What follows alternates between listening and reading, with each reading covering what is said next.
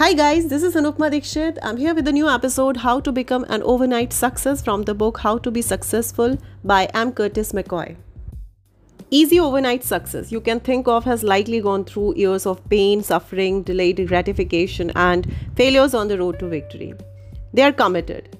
They refuse to give up. People who now see as an overnight success probably had friends, family, and acquaintances who saw them struggle and often didn't stand by them. Investing years of hard work and self discipline paid off, and now everyone says they are an overnight success. Becoming an entrepreneur is often a much more difficult task than people think.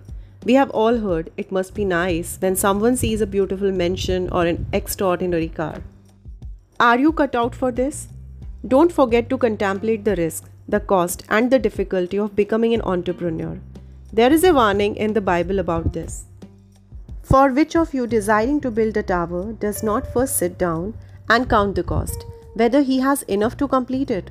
Otherwise, when he has laid a foundation and is not able to finish, all who see it begin to mock him, saying, This man began to build and was not able to finish. The fact that you are reading this book is a good sign that you are willing to do what it takes to become successful.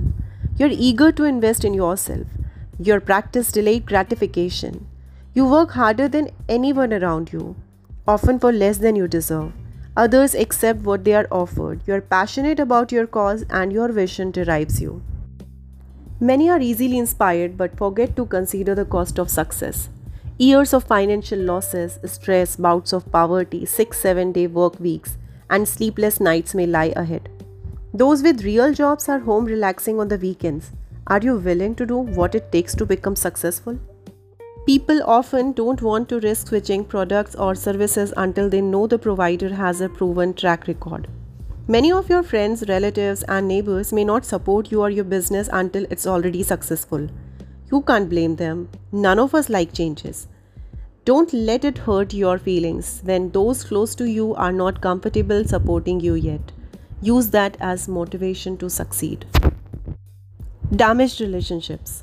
You may have a spouse or significant other who is not willing to go through the struggles required to build your empire. They may get frustrated when you don't have time to do weekly date nights or family outings that people with typical 9 to 5 jobs enjoy.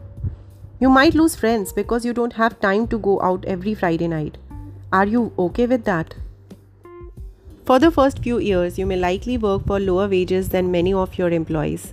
You probably won't enjoy the vacations and perks that you would have if you have worked at a regular job.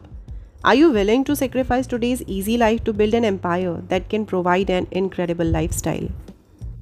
I know multiple entrepreneurs who ended up living in their vehicles or unable to pay rent while they invested everything in building their dream. Many lost virtually everything they had while becoming an overnight success.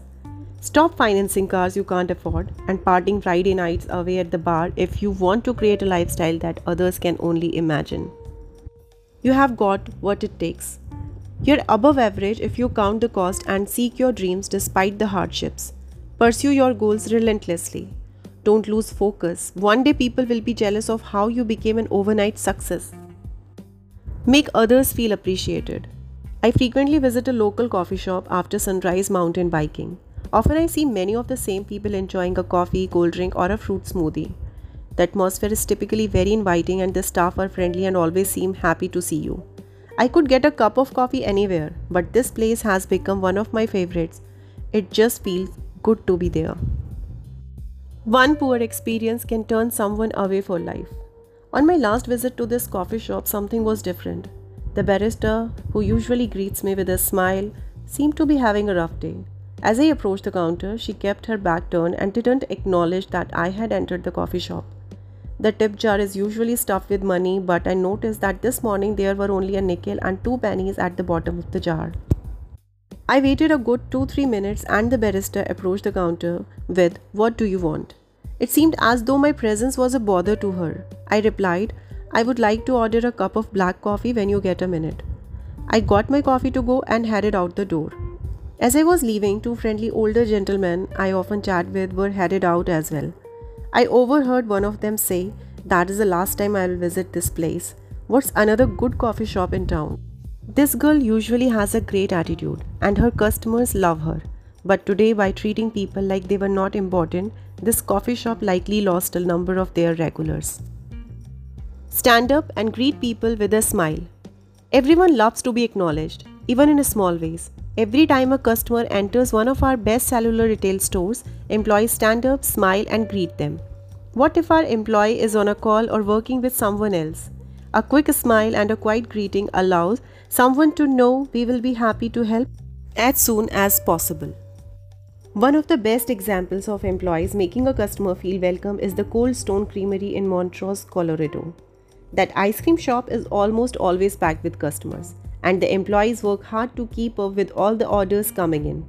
Even with a few dozen people in line, every person who walks in the door is greeted by a friendly, enthusiastic voice saying, Hi, welcome to Cold Stone. The environment is so friendly and inviting at that ice cream shop that it's always a memorable experience. We plan to take our employees to see how great it feels to be welcomed with such an excitement. Give personal attention. Ask good questions. Instead of selling the customer, find out what product or service best fits your client's needs. Take time to make sure they are delighted. A good salesman can make a lot of money closing sales quickly. But someone who makes friends of their clients has customers and referrals for life. Show appreciation.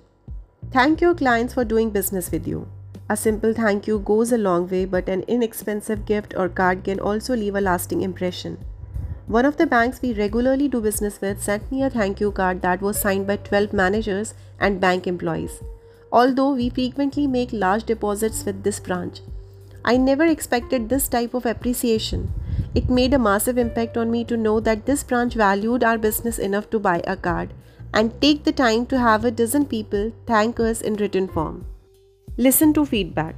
Most people won't tell you if something is wrong. They simply won't do business with you again. If your customers take time to give you feedback or criticism, listen to it. If there is an issue they felt strongly enough to mention, it's something to evaluate and possibly change. Support other entrepreneurs. Millions of Americans own small businesses or classify themselves as entrepreneurs. You probably have many customers who own their own local businesses or sell unique products and services. Other customers have kids who sell Girl Scout cookies, raffle tickets, chocolate bars, or have a lemonade stand. Keep them in mind when you need the services or products they offer, even if the price is not as low as you could get it somewhere else.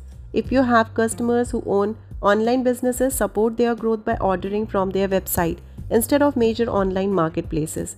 Your clients will feel valued when you turn the tables and become their customers as well. Show empathy.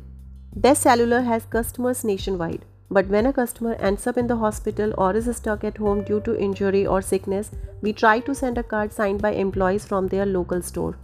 This act of kindness is not designed to generate sales or we don't expect to get any business by doing it, but customers greatly appreciate it when we show empathy in times of need or sadness. We have had customers visit a retail best cellular store in tears who mentioned our card was the only recognition they received while being in the hospital. We are not always able to find out every time a customer is sick or hurt, but when we can show empathy or give encouragement, it often has a profound impact on the recipient. Making others feel appreciated is a long term investment. Ray Kroc, the founder of McDonald's, once said, If you work just for money, you will never make it. But if you love what you're doing and always put the customer first, success will be yours. To make your customer feel appreciated takes a conscious effort. You have to listen to them and possibly make some changes to your routine or services in turn. Like many things in business, your work to help your customers will pay off in the long run.